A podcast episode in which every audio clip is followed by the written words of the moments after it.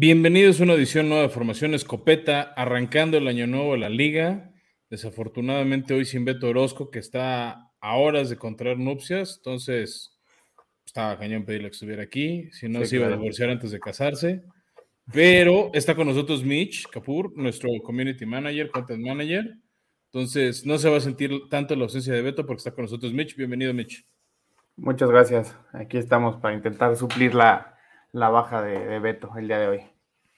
Perfecto. Y bueno, pues recordarle a todos que eh, nos estén viendo, escuchando. Si nos están viendo en YouTube, por favor, este, transmitimos a través de Comedy Network. Ojalá nos puedan regalar un like, una suscripción. Si, si, no lo han hecho, si ya lo hacen, se los agradecemos enormemente. Y si nos escuchan en formato de audio, Spotify, Google Podcast, Apple Podcast, regálenos una reseña de cinco estrellas, les toma dos minutos y a nosotros nos sirve un buen para crecer esta comunidad. Y aprovechando que tenemos una comunidad, eh, próximamente vamos a estar lanzando una campaña para apoyar a una chica que necesita un trasplante de pulmón. ¿no? Entonces, para solventar los gastos, hemos decidido echar la mano. Eh, estamos definiendo qué merch de la NFL, estamos viendo si un jersey oficial o algunas de estas que son playeras tipo jerseys de jugadores relevantes como Patrick Mahomes, este, tal vez Travis Kelsey, eh, o alguna que quiera el ganador. O sea, estamos definiendo eso pero les pedimos estén atentos a nuestras redes sociales, también en arroba escopeta para poder este, pues, monitorear esto y poder echarnos la mano, ¿no? Claro que sí. Estar arriba yo creo que el viernes, la, la, dinámica que vamos a hacer, bueno, la rifa más bien, pero no va a ser dinámica, sino esperamos que todos puedan apoyar. Es por una buena causa, no es dinero para nosotros, es dinero para una buena causa.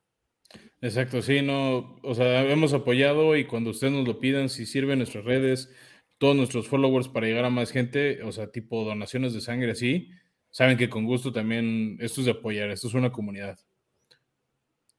Y bueno, hablando de comunidad, este Mitch, pues tenemos un episodio que no vamos a tener cortinillas per se. Este, bueno, vamos a tener una cobertura porque vamos a cubrir la agencia libre y como dice el título de nuestro episodio, Mitch, vamos a estar platicando si esto realmente está haciendo a los equipos más fuertes o más débiles. Yo tengo mis dudas de que, porque luego nos gastan a lo estúpido o sobrepagan jugadores o pagan tarde jugadores. Entonces tengo mis dudas de que siempre te hace más fuerte. Sí, no, no siempre, no siempre te hace más fuerte. Eh, puede ser que el nombre llegue y digas, wow, que era el, era el jugador que necesitaba mi equipo, pero realmente ¿Vale la pena lo que le estás pagando o vale la pena que llegue a un vestidor que ya está tan unido, dependiendo del caso, evidentemente?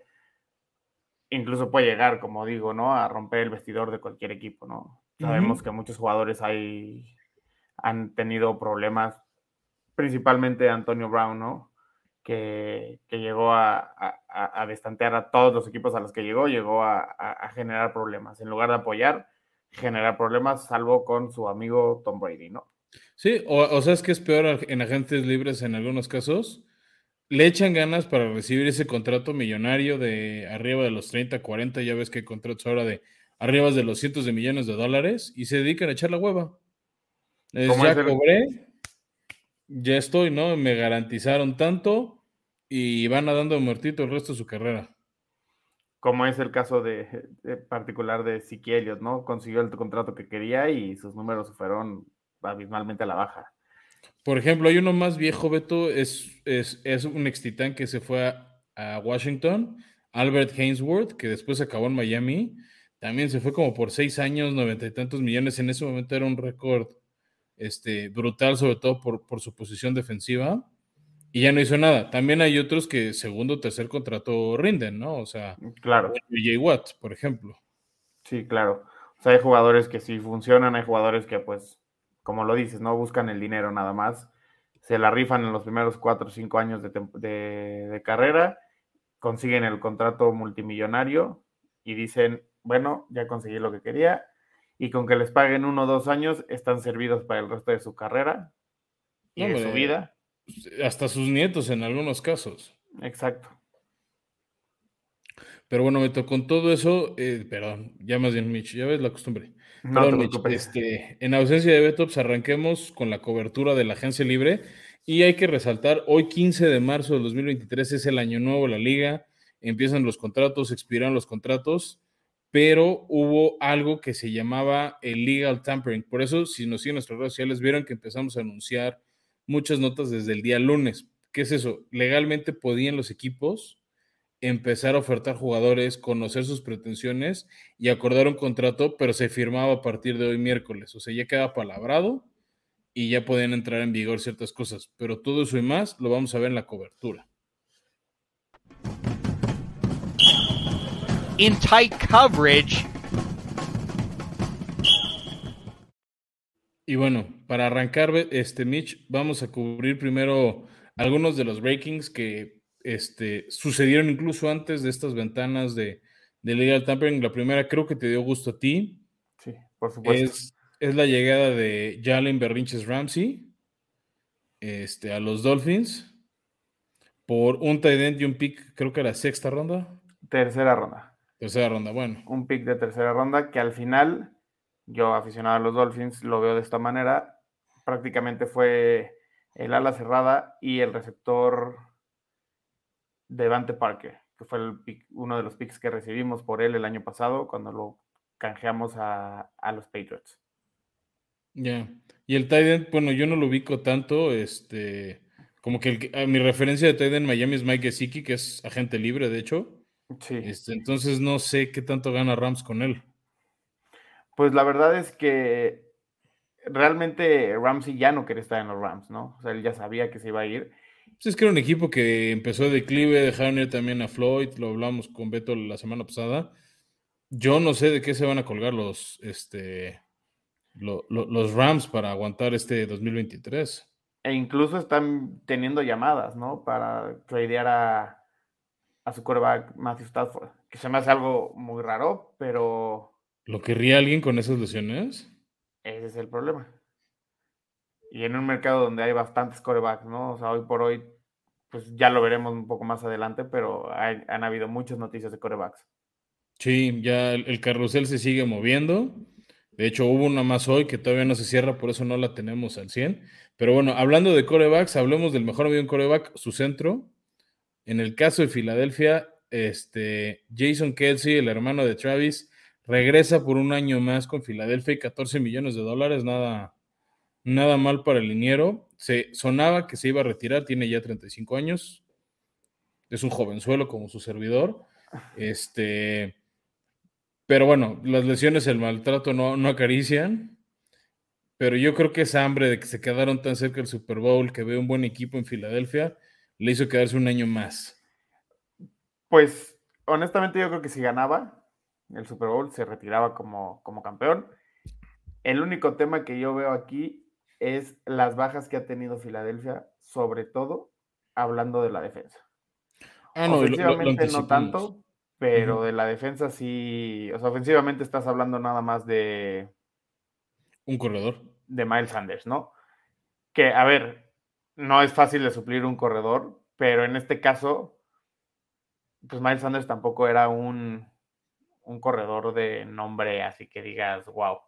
Sí, no era un Derrick Henry, un Alvin Kamara, un Dalvin Cook, George Jacobs que ya tiene nombre. Era muy bueno en su sistema, ¿no? Entonces tal vez por eso sonaba que se quedaba, pero bueno, vamos a ver cómo le va. También vamos a hablar de esas bajas defensivas, Mitch, porque ya varios empezaron a mover.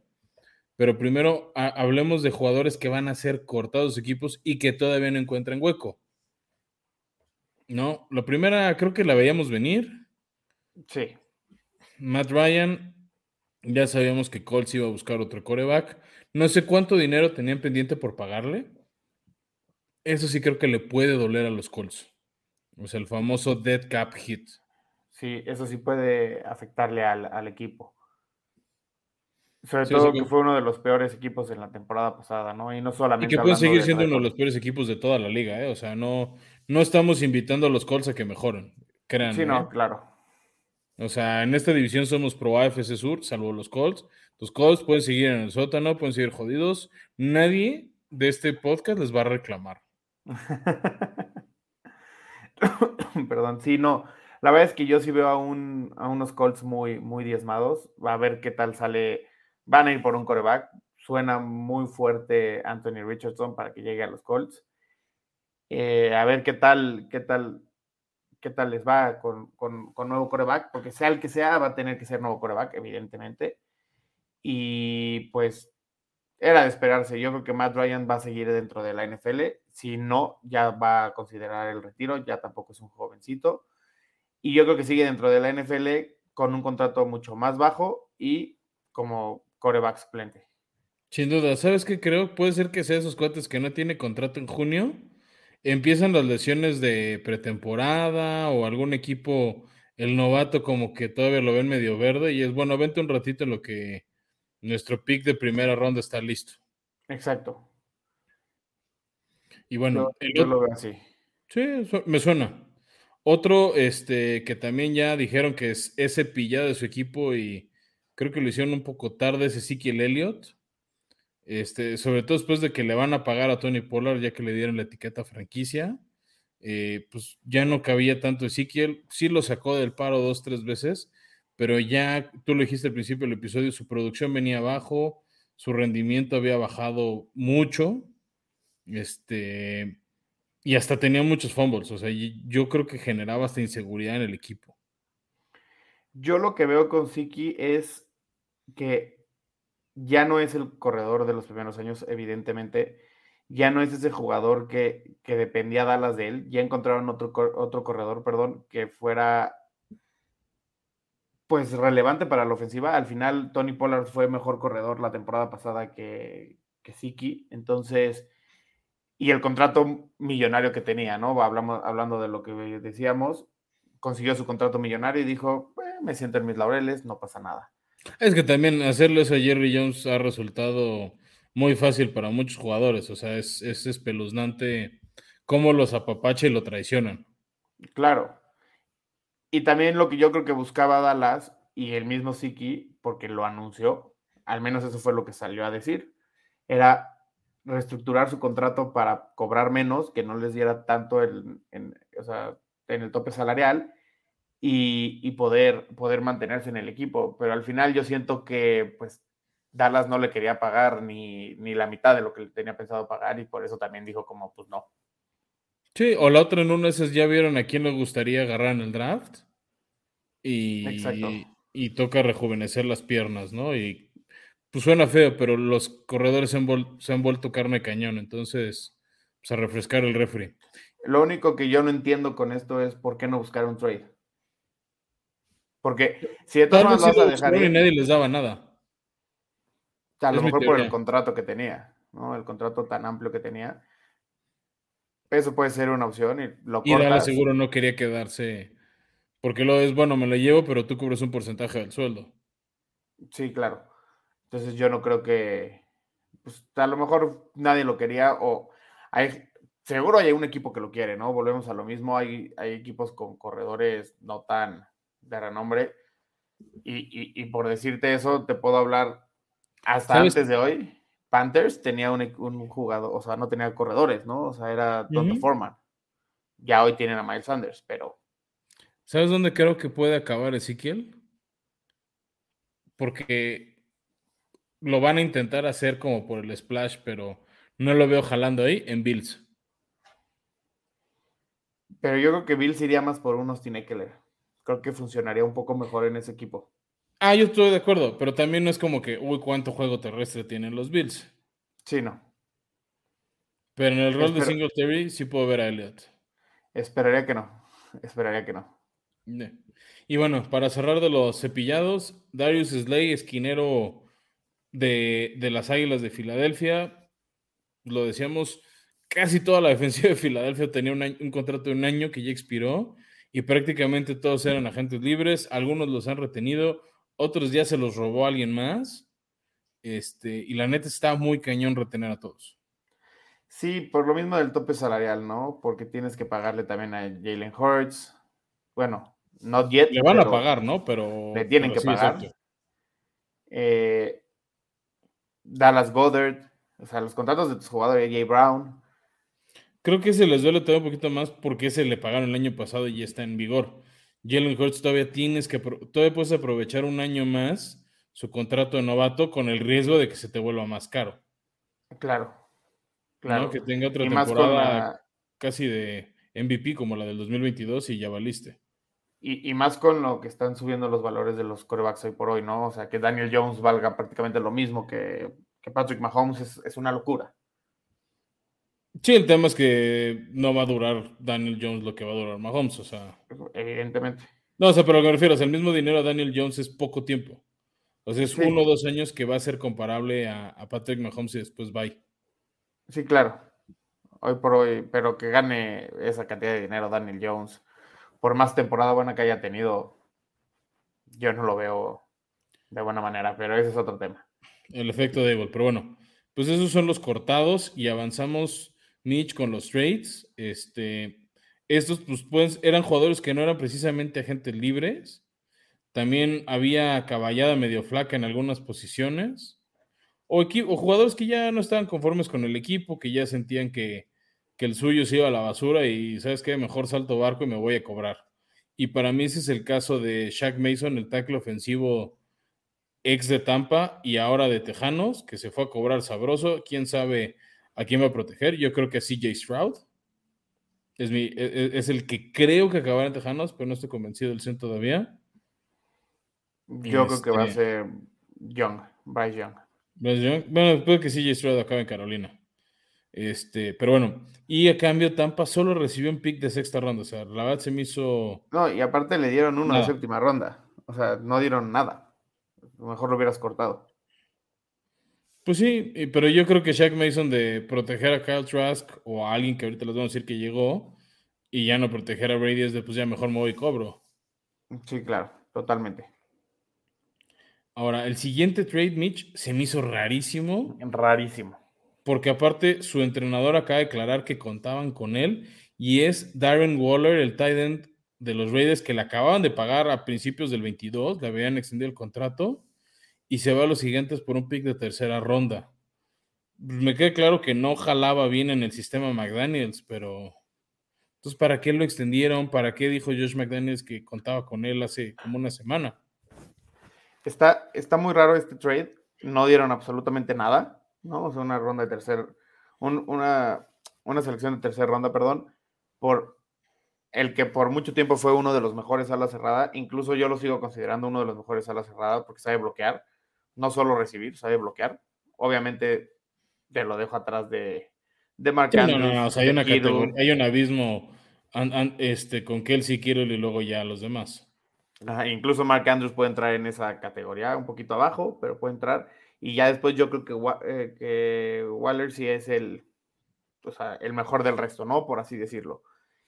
Y, y también se me hace raro porque al final, pues es un jugador que le pasa una mosca y se lesiona, ¿no? O sea, creo que por eso fue que lo, se deshicieron de los de Las Vegas. O sea, a ver, tiene 31 años. A nivel de edad, Tyden ya está corrido en aceite el muchacho. Sí, claro. Y justo eso, se ha vuelto muy endeble, muy, muy debiloide. Entonces, híjole, pagar lo que le estás pagando y para que se te rompa. Y aparte tienes a, bueno, según yo, Foster Moreau también es agente libre, pero preferiría pagarle a un Foster Moreau que a un Darren Waller que se me va a lesionar pretemporada, me va a durar dos partidos en temporada regular, se vuelve a lesionar, ya está listo para regresar, juega un snap y se vuelve a salir, ¿no? y todos sus dueños de fantasy se meten la madre. Exacto. Sí, yo, yo, creo que es romper ese ciclo y pagar la Foster Moreau. Y ya para cerrarlo, hablamos, este, Mitch, tú y yo, cuando estábamos trabajando las publicaciones. Stephon Gilmore a los Cowboys se me hizo una ganga. Una eh, Al que fuera mejor jugador defensivo del año, debatible si lo era o no para ti. Este. pero, o sea, un pick de sexta ronda a los Colts. O sea, yo creo que. Fue de quinta ronda. Yo creo que los Colts querían o sea, bajar presupuesto, bajar la nómina. Sí, la verdad es que, pues, bajar la nómina, como justo lo, mencionamos con lo de Matt Bryan, están en un proceso de reestructuración, pero este proceso de reestructuración se ve a largo plazo, a largo plazo, ¿no? O sea, no es un proceso de reestructuración como ha sucedido con equipos, menciono Miami, que sí, mucho tiempo estuvo abajo, abajo, pero siempre estaba peleando por los puestos de playoff. Dos semanas, tres semanas antes quedaba eliminado. Y tenía piezas. En la última, y tenía jugadores. Colts tiene o sea, si tú me dices ahorita, nombra un jugador de los Colts, es Jonathan Taylor. Quitas a ese y Michael Pittman si acaso y se acabó, ¿no? O sea, ya no tiene más. Sí, tal cual, a ver quién llega, porque tampoco han estado muy movidos en agencia libre. Yo creo que le están apostando al draft. También tiene un nuevo entrenador en jefe. Entonces, pues tal vez es, no, ellos no sirven en mi sistema, mejor vamos a limpiar y, y vámonos. Y bueno, ahora y sí. Dallas también quería buscar un, un corner que le ayudara a Diggs, ¿no? Porque al Sí. final pues, no puede solo. No, y, el- y creo que va a funcionar bien en el esquema de Dan Quinn. Totalmente. Y bueno, este Mitch, avanzamos. Vamos a empezar a hablar de los campeones de cada conferencia, algunos movimientos que han hecho en la agencia libre. Este, me voy a arrancar primero con el campeón de la liga, los Kansas City Chiefs, que soltaron a Orlando Brown. No va a salir en este episodio porque la noticia justo la soltaron cuando estábamos empezando a grabar. Orlando Brown ahora es jugador de los Bengals. Este, no le quisieron pagar en Kansas. Eso sí me sorprendió un poco que no se, no se le han querido quedar, y agarraron a Jawan Taylor de los Jacks, que so- yo creo que por el dinero que le están preparando, bueno, una, toda la lana que gastaron el año pasado y que ya tienen comprometida, y dos, yo creo que los Jaguars ya están empezando a armar el presupuesto para pagarle a Trevor Lawrence. Claro. Sí, porque al final, pues es el cuarto año, no, tercer año de Lawrence, ¿no? El que se viene. Pues el, sí, es el tercero. Y, y él no va, o sea, si sigue como, como sigue, no va a aceptar el, el- la opción de quinto año. O sea, bueno, no es que la acepte o no la acepte, pero él va a buscar un contrato más, sí, ya mucho más, mucho más grande y a largo plazo, ¿no? Evidentemente. Sí, ya, ya del pedigrí de un pick, de, de un primer pick. Claro. Sí, tío, a mí se me hace, o sea, creo que pudieran haber encontrado alguna manera de negociar con él simplemente para seguir protegiendo a Lawrence. Totalmente, porque parte fundamental de los quarterbacks, todos lo sabemos, es la línea ofensiva que puedes llegar a tener, incluso tus alas cerradas, porque si no, te rompes a cada rato, ¿no? Y, y eso puede, puede afectar. Mira tú a Tagovailoa, ¿no? O sea, mucho ha sido concussions y no es por culpa de la línea precisamente, pero pues golpes son golpes, ¿no? Y, y- y si te empiezan a pegar y a pegar y a pegar, pues... Pero con una buena línea tal vez tendría menos conmociones. Exacto. Y bueno, eh, de ahí pasamos con Filadelfia, que ha estado muy movidito a las altas y a las bajas. Eh, lograron retener a dos piezas importantes. Uno es Fletcher Cox, otro liniero ofensivo que lleva ahí toda la vida. La verdad, este, muy buen jugador. O sea, qué bueno que se quedan con él. Eh, se quedan con Boston Scott, el corredor, este, que tenían que era más como el segundo corredor. No lo tenemos aquí en la lámina, pero llega Rashard Penny, el corredor, ex corredor de Seattle, que es como un corredor más puro. Entonces creo que eso querían en el estilo y por eso dejaron ir a Miles Sanders, además de que trajeron a Rashad Penny turbo barato. Yo creo que Rashad Penny va a ser el titular. Las primeras cuatro ofensivas porque se va a lesionar. Pero si te dura sano, es un, es un gran corredor. Lo ha demostrado, lo demostró en, en, en Seattle. El problema que tiene Penny es, son las lesiones, ¿no? Evidentemente. Boston Scott es muy buena, muy buena arma, ya conoce el sistema, ya sabe para qué juega. Y además tienen a Kenneth Gainwell, que también conoce el sistema y que también sabe a lo que juega. Y un backfield no es el mejor, evidentemente, pero que pues. Pero es que con esas rotaciones te- me, me atrevo a decirte que sí está en el top. Sí, sí, es, sí está en el top, y más porque tienes un cuarto corredor, En por Jalen así Hurts. decirlo, en Jalen Hurts. Si no es que el uno, ¿no? O sea, No, y ¿sabes qué es lo otro que creo que va a tener ahora Rashad Penny, que creo que no tuvo nunca bien con este, los Seahawks? Una buena línea ofensiva. una línea, una buena línea ofensiva. Empezando por Jason Kelsey, ¿no? Que es uno de los mejores centros, no solo de la actualidad, sino de la historia de la NFL. Y ahorita el mencionado Fletcher Cox, ¿no? Y bueno, ya para cerrar, otro movimiento que gustó de Filadelfia, Brandon Graham se queda en las Águilas. Este, lo habíamos dicho, era un problema quedarse con los generadores de esas 70 capturas en 2022, pero bueno, buscaron quedarse con los más que pudieron. Este, dejaron ir a, Har- eh, a Hargrave, pero se quedan con Graham. Creo que hicieron bien, simplemente por también el tema de edad. O sea, los Claro. dos eran buenos, los dos eran productivos, pero creo que se quedan con el más joven. Totalmente. Yo creo que esa defensiva no va a ser lo mismo del año pasado, evidentemente, pero si saben cómo manejarlo. Y de entrada también, se, o sea, además de los jugadores que se les ha ido, se le fue también el coordinador, ¿no? Entonces... Eso es lo que quiero ver. Yo el año pasado estuve duro y dale que Bills se iba a caer. Sin Brian Devil coordinando su ofensiva, todos me tiraron de loco. ¿Y quién fue el coach del año? ¿Qué ofensiva hizo choke en playoffs? Los Bills. Totalmente, totalmente. De hecho, pues fue uno de los peores años de Josh Allen, aunque todos digan que qué gran año. Fue uno de los peores años en, en cuanto a entregas de balón. Creo que fue, no tengo el dato exacto, pero creo que fue el coreback que más balones soltó junto con Aaron Rodgers. No, espérate, e intercepciones en zona roja, o sea. Intercepciones en zona roja. O sea, lo que sucedió en, en, la ronda de Comodín, donde Miami con un tercer coreback casi le saca el partido a los Bills en casa. Era hermoso. Eso no, eso no puede pasar en un equipo que teóricamente está peleando por el, por el Super Bowl, ¿no? Y mira, justo hablando de esos Bills, ahorita pronto vamos a llegar a ellos, que empezaron a hacer movimientos, pero bueno, voy a arrancarme con varios equipos de tu división, Mitch. Está aquí descontado el tuyo.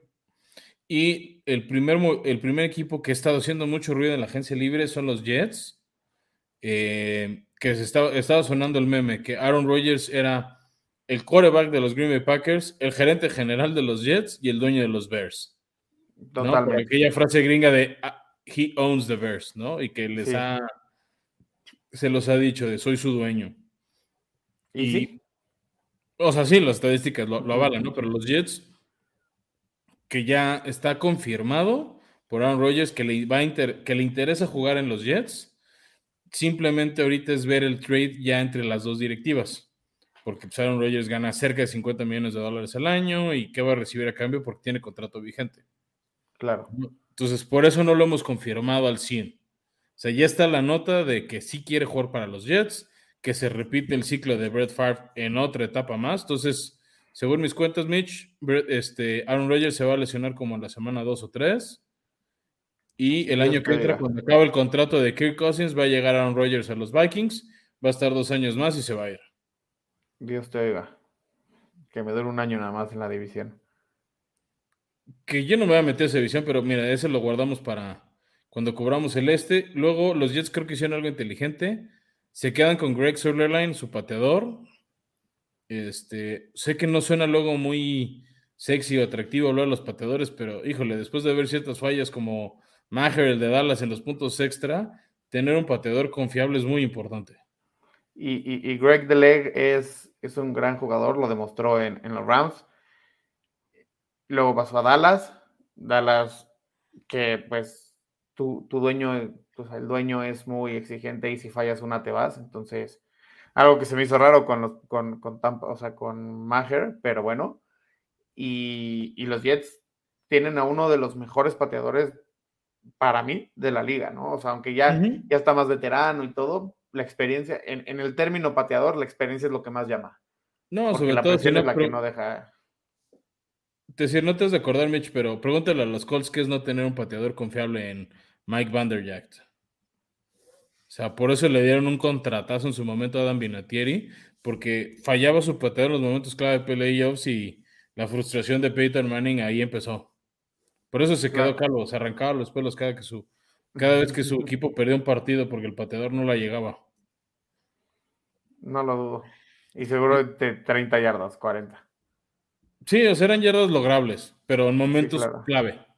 ¿No? Pero bueno, de ahí pasemos a los Pats que han hecho unos movimientos interesantes. Uno es, trajeron al flamante campeón de Kansas, Juju Smith Schuster, que pues va a poder presumir en su carrera este, que ha sido entrenado por Mike Tomlin, por Andy Reid y por Bill Belichick, ¿no? O sea, creo que tres leyendas en temas de entrenadores, tres, de, tres leyendas importantes de la americana. Vamos a ver cómo apoya el año número tres este, de Mac Jones. No sé si Bill Belichick le siga dejando hacer TikToks previos al partido, pero bueno, ese es su problema, no el mío. Totalmente. Este, y la otra es que se quedan con su esquinero Jonathan Jones. Y también, no aparece aquí, pero Devin McCarthy se retiró. También es una baja. Pero yo, pues, el tema aquí es más que los Patriots, porque sabemos que tiene buen, buen ¿no? Uno de los mejores de la historia, si no es que el mejor. eh, pues tienen un, un, tema muy, muy fuerte que es no encontrar todavía desde la salida de Tom Brady un coreback. Deja tú que sea Tom Brady, un coreback estable, ¿no? O sea, Cam Newton no lo fue, Mac Jones no lo ha sido, incluso Sapi fue por momentos el, el, coreback que sacó a los Pats adelante. Entonces, sí necesita el equipo, más que nada, obviamente con armas es, es, es más fácil, pero pues necesita el equipo seguir buscando esa estabilidad en la posición más importante de la NFL, ¿no? Sin duda. Pues vamos a ver cómo le va, pero si tienes una defensiva que te ayude a aguantar, pues eso puede ir ayudándote el, desarrollo de tu coreback. De ahí nos cambiamos de conferencia, Beto, este, pasamos a la nacional, donde Sam Darnold este, deja a Carolina para irse en teoría de suplente a los 49ers. Extraña carrera Sam Darnold después de fracasar feo en los Jets, en Carolina pues nada más no. Y creo que va caer en blandito con un gran coach, con Kyle Shanahan. Este, pero la, teoría es que va a ser la banca de Brock de, de a ver quién regresa primero a jugar y está sano. Sí, yo no lo veo mal, sobre todo porque podría ser, si las lesiones de los otros dos no les permiten regresar a tiempo, podría ser el coreback titular en las primeras semanas, ¿no? Que eso me suena que va a acabar pasando, ¿eh? Yo creo que eso es lo que va a suceder. Sam Darnold va a ser el titular la primera semana, segunda semana, y el primero que esté sano va a ser el que va a, regresar a la titularidad, sentando a Sam Darnold, y cuando los dos estén sanos, ahora sí, agárrate que ahí te voy, ¿no? Porque va a ser un...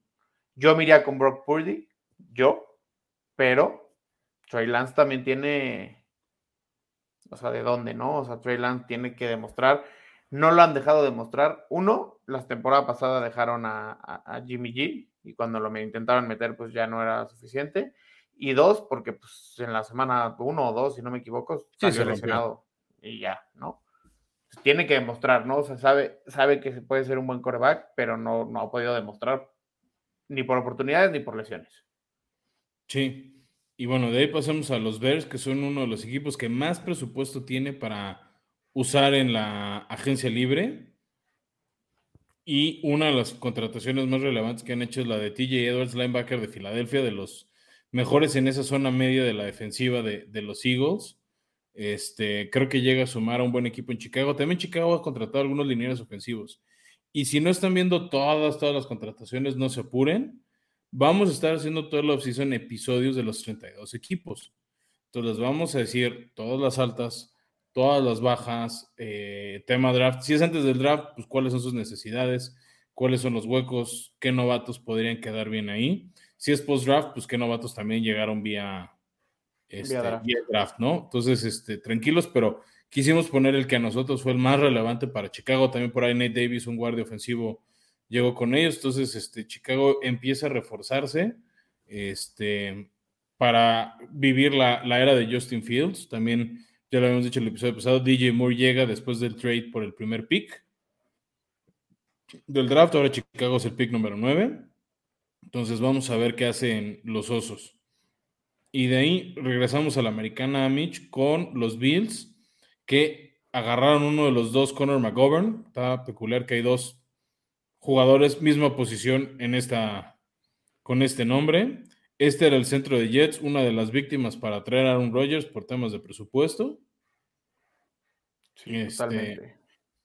Y pues sí que llega a tratar de ayudarle a que no tenga tanto fumble a la línea de scrimmage Josh Allen y retienen a Jordan Poyer, su safety, uno de los jugadores más importantes en su defensiva y que sonaba a ver si lo podían retener por el tema del tope salarial, porque Buffalo, como ya le está pagando Dix, ya le está pagando Josh Allen, ya no tienen tanto dinero disponible para pagarle a todos.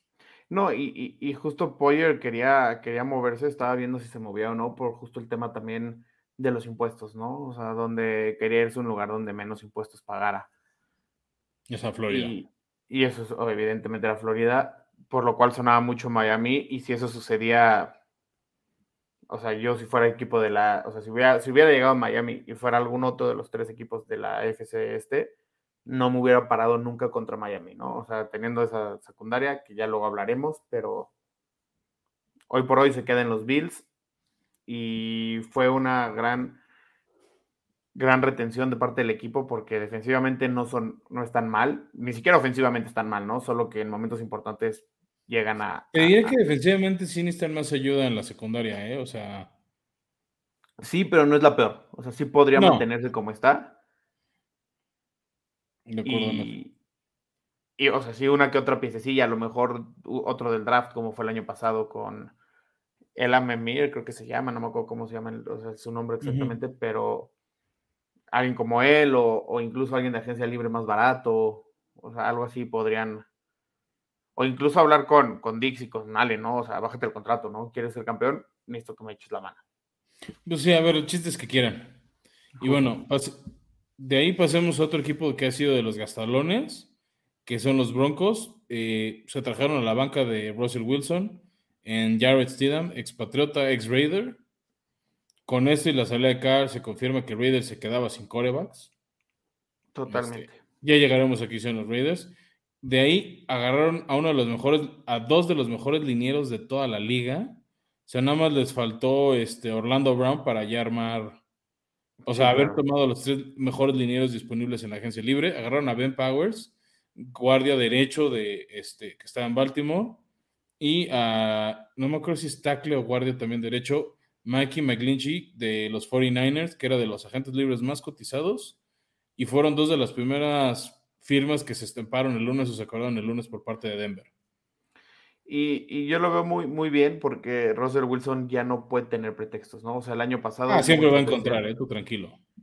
Evidentemente, o sea, yo, yo no soy partidario de Russell Wilson, yo lo odio desde aquel intercepción que sufrió en el Super Bowl, pero ese es otro tema. Eh, no puede tener ya más, o sea, ya no puede decir, como decían Seattle, no tengo línea ofensiva, ya la tiene ya la tiene, tiene un corredor que si regresa sano, como lo es Javonte Williams, tiene con qué, evidentemente.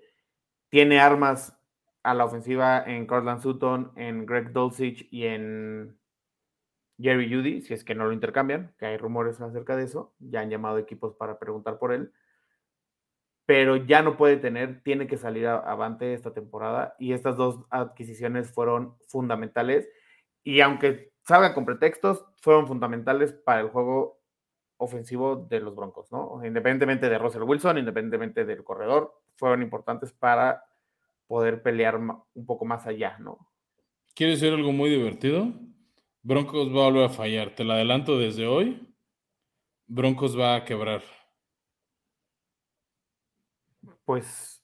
Va a ser un bust realmente no es un equipo que, me llame mucho la atención, ni que me guste, ni que no. Entonces, si le va bien o le va mal, realmente no. No, no, no yo sí, tío, nada más te adelanto.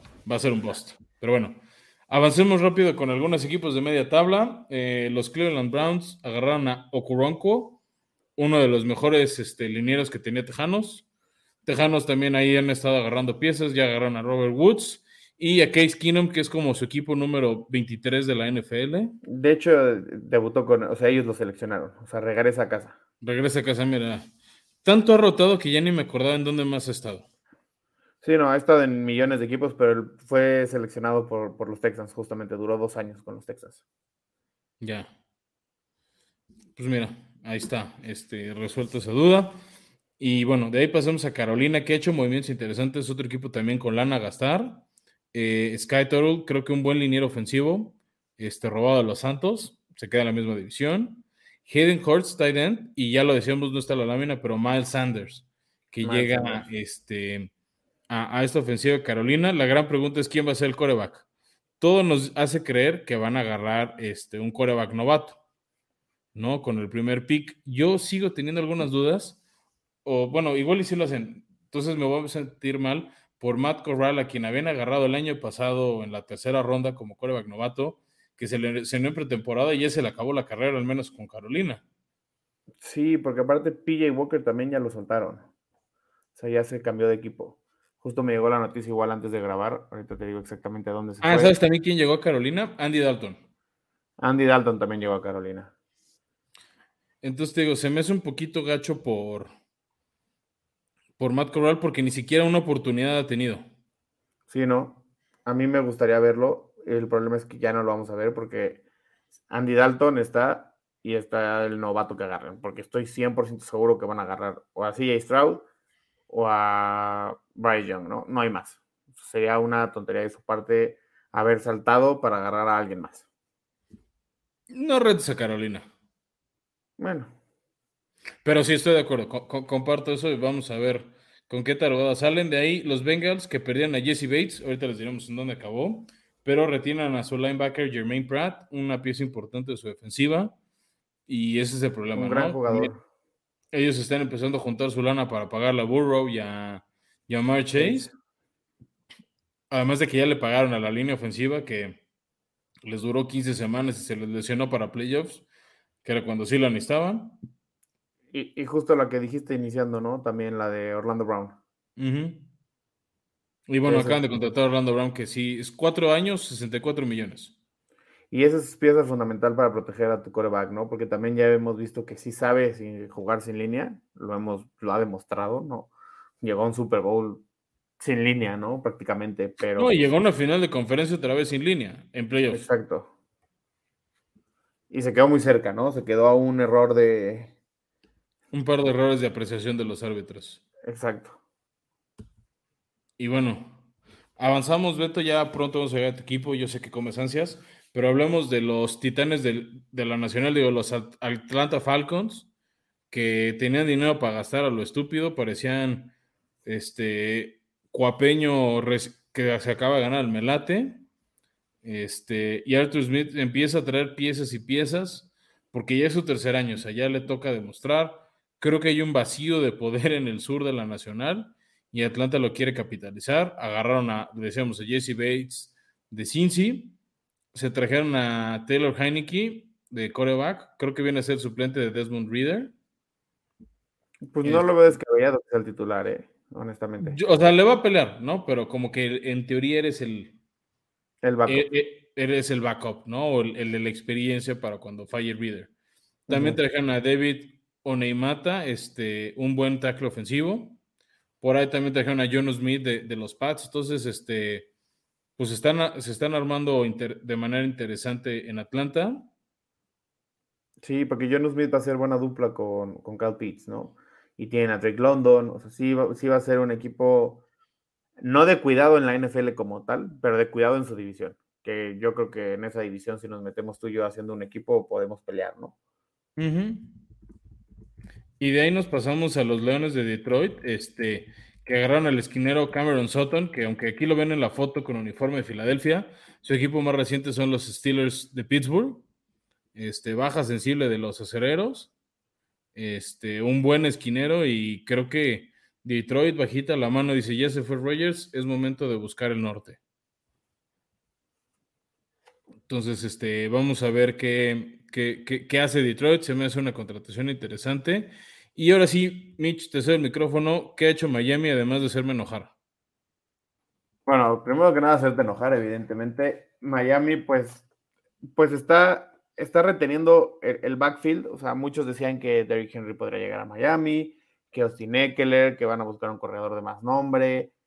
Y pues todas estas especulaciones, pues prácticamente se han terminado, ¿no? Detuvieron a, o sea, retuvieron más bien a Raheem Mostert, también le pagaron a Jeff Wilson, también le pagaron a Miles Gaskin, entonces se quedan con les pagaron poco, ¿eh? Sí, les pagaron poco. O sea, para hacer sueldo de corredor le salió barato, o sea, uno o dos millones de dólares, o sea.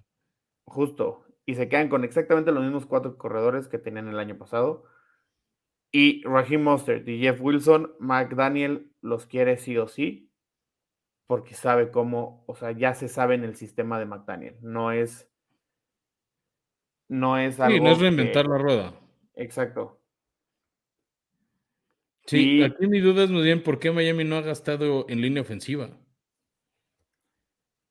Pues ese es un tema. La verdad es que tu línea ofensiva el año pasado sí estuvo mal. No, no, fue, no fue el peor año de Miami, de eso tengo que decirlo. Pero el principal problema que tuvo Miami, sobre todo, fue con las lesiones en la línea ofensiva, ¿no? Eh, Liam, ay, se me fue el apellido. pero por eso digo, o sea, por lo menos te traes banca. Sí, sí te, deberías te traes traer. O sea, que no, no tengo que te traigas a Orlando Brown, pero te traes a alguien más, te- o a menos de que ese sea el plan del draft. Y ya se los quemamos. Pero pues igual el plan del draft con una cuarta ronda, ¿no? Porque ya no tienes, o sea, bueno, tienes una segunda, pero Ya tienes como tres picks en, en todas las rondas. exacto. Y, O igual se están esperando a ver a quién más cortan los equipos y a ver a quién agarran. y alguien que le salga ma- más, o menos barato, porque tampoco tiene tanto, tanto cap space. Cortaron a Byron Jones, trajeron a, a, a- Jalen Ramsey, como ya lo mencionamos al principio del, del episodio. Mike White llega para ser el suplente de Tua, porque saben que Tua no, no, No va a estar. No va a estar toda la temporada. Espero yo, como aficionado, que sí lo esté, porque ya demostró, tiene las armas suficientes a la ofensiva. No, hasta por Cuando él su pura juega-. O sea, no queremos que nos avisen que ahí quedó el, el- el joven Tango Bailoa. Sí, no. Y Mike White yo lo veo con buenos ojos. No le pagaron tantísimo tampoco. Y, y creo que sí es buen backup, po- por lo menos mejor que, que Teddy Bridgewater. Y yo creo que van a intentar con Skylar Thompson y con Mike White que peleen ahí la segunda posición del, de, de coreback, quién va a ser el backup. Y pues bueno, defensivamente hablando, por la razón que nos odias, pues David Long, linebacker, Big Fangio está haciendo lo que tiene que hacer. Big Ujú. Fangio quiere crear una de las mejores defensivas de la liga. Tiene muy buen cuerpo de linieros, tiene muy buen cuerpo, de, una muy buena secundaria, tiene muy buenos linebackers, Jalen Phillips, David Long ahorita, Van Ginkel lo quieren retener. Tu línea está con eh, Christian Wilkins, Bradley Chubb. O sea, tienes, tienes con qué, tienes con qué pelear. Y la secundaria, pues vuelve a ser la misma del año pasado, salvo que llegó Jalen Ramsey de un lado, Xavier Howard del otro, que son Sí, dos y, de y ya sin. Byron por ahí, ¿no? Sin Byron. Y en la, en la defensiva quieren también retener a Nick Nickham, que es un- una pieza que se nos lesionó la temporada pasada, talón de Aquiles. Y quieren detener, o sea, y quieren, perdón, y, y, tus safeties son Brandon Jones, que también salió lesionado a mitad de temporada, y Holland, que pues es, es, es un monstruo también. Entonces, Big Fan está haciendo algo importante con esa defensa y yo creo que, que va, va, va, va a crecer. Ya, perfecto. Y bueno, de ahí pasamos rápido, Mitch, este, con los gigantes de Nueva York, que pues ya no tienen tanta lana porque le van a pagar a Sequon y a Daniel Jones. Pero bueno, se trajeron a Bobby Okereke, uno de los mejores linebackers que le quedaban a, a Indianapolis, y por eso parte de lo que veníamos diciendo de, pues es que están en modo reconstrucción los Colts porque se están quedando sin nadie, al menos nadie de talento. Sí, no, ya yo creo que ya van, están en un proceso de reestructuración, se van a basar en, pues, en un jugador, ¿no? Que es el único que tienen. Sí, y la nueva cara de la franquicia que agarran en el draft. Y de ahí pasemos, Beto, a dos de los equipos más tradicionales este, de la liga, eh, que son los acereros de Pittsburgh y los Raiders, ahora Las Vegas. Pittsburgh se agarró, a mi gusto, uno de los esquineros más veteranos y mejores que había disponibles en la liga, en Patrick Peterson. Me queda claro que ya no es el talentazo que era antes, Sí, no. por- porque ya está en sus 30, pero creo que sigue siendo un cuate con experiencia que te puede sumar. Y eh, también se trajeron a un gran linebacker de los Commanders, que bueno, en esta foto con ese uniforme ya se puede dar una idea de cómo se va a ver como Steeler, que es Cole Holcomb. Muy buenas adquisiciones. Holcomb tiene 26 años. Es bastante, bastante sólido en su posición. Patrick Peterson, ni hablar. Su currículum habla por sí solo. Y exactamente ya no es el mismo que era antes, ¿no? En Arizona era, era un monstruo, hoy por hoy ya no lo es, por lo mismo de la edad, pero sigue siendo un esquinero de respeto. O sea, no. Ah, y en Pittsburgh no sé cómo le hacen que encuentran maneras de hacer funcionar a cuates como él. Totalmente. Da, da- da envidia ese talento de los Steelers de sacarle jugo a las piedras. de Totalmente. encontrar diamantes en el lodo. O sea, está cañón. Y creo que ese va a ser el caso de Peterson. Y llega una secundaria, a reforzar una secundaria que tampoco está nada mal, ¿no? O sea, con Minka No, no, no, no. Por eso creo que cabe bien ahí. Porque no va a ser exigido todos los snaps. Exactamente. De ahí, Beto, de Beto, Mitch, pasemos al, al- al equipo de Beto. a los Patriotas de Las Vegas, perdón, a los Raiders de Las Vegas, que se están apatriotando. Eh, dijimos, se habían quedado sin corebacks y bueno, nos sorprendieron anunciando que iban por Jimmy G. Lo veíamos venir. O sea, lo dijimos en, este espacio, Beto y yo, era el fit perfecto. Jimmy Garoppolo había estado con McDaniels, era el mismo esquema, conoce la ofensiva. Este, ya no lo iban a querer los 49ers. Sí, no, de mm. hecho, Shanahan salió a decir como ya, ya no lo veo aquí, ¿no? El próximo año. Híjole, yo creo que ni siquiera él quería seguir ahí, ¿no? Entonces. No, por supuesto. Iba a ser el tercero. Y también llegó Jacoby Myers, que era uno de los pocos receptores atractivos que llegaron a la agencia libre. La verdad es que comparado hace un año había pocos receptores disponibles y no le pagaron tanto. O sea, después de los contratazos hace un año de Hill, de AJ Brown, de Terry McLaurin, tres años y 33 millones, mismo dinero que le dieron los Pats a Juju Smith Schuster. No entendí por qué no se quedan los Pats con, con Jacoby, ya lo tienes. ya ¿qué ha demostrado? No ha demostrado nada. Ah, no, pero si le vas a dar esa lana, o sea, al final le dieron el mismo contrato a los Raiders. Sí, entiendo totalmente, pero Juju, por lo menos en sus primeras temporadas con los Steelers, demostró algo. Jacoby Meyers no anotó hasta su segunda, tercera temporada. Y no producía tampoco la gran cosa, ¿no? También implica que su coreback no es el mejor. Vamos a ver cómo funciona con, los Raiders y a lo mejor me calla la boca y, vale más de lo que cobró, ¿no? Sí, que también Raiders va a tener un juego más terrestre, ¿no? O sea, retuvieron a Amir Abdullah y retuvieron a, Josh Jacobs con la etiqueta franquicia. Entonces, este, también como que eso te adelanta por dónde va más, o sea, y agarraron a Jimmy G, que no, no se, este, no se caracteriza por ese brazo explosivo, esos pases profundos. Sí, claro.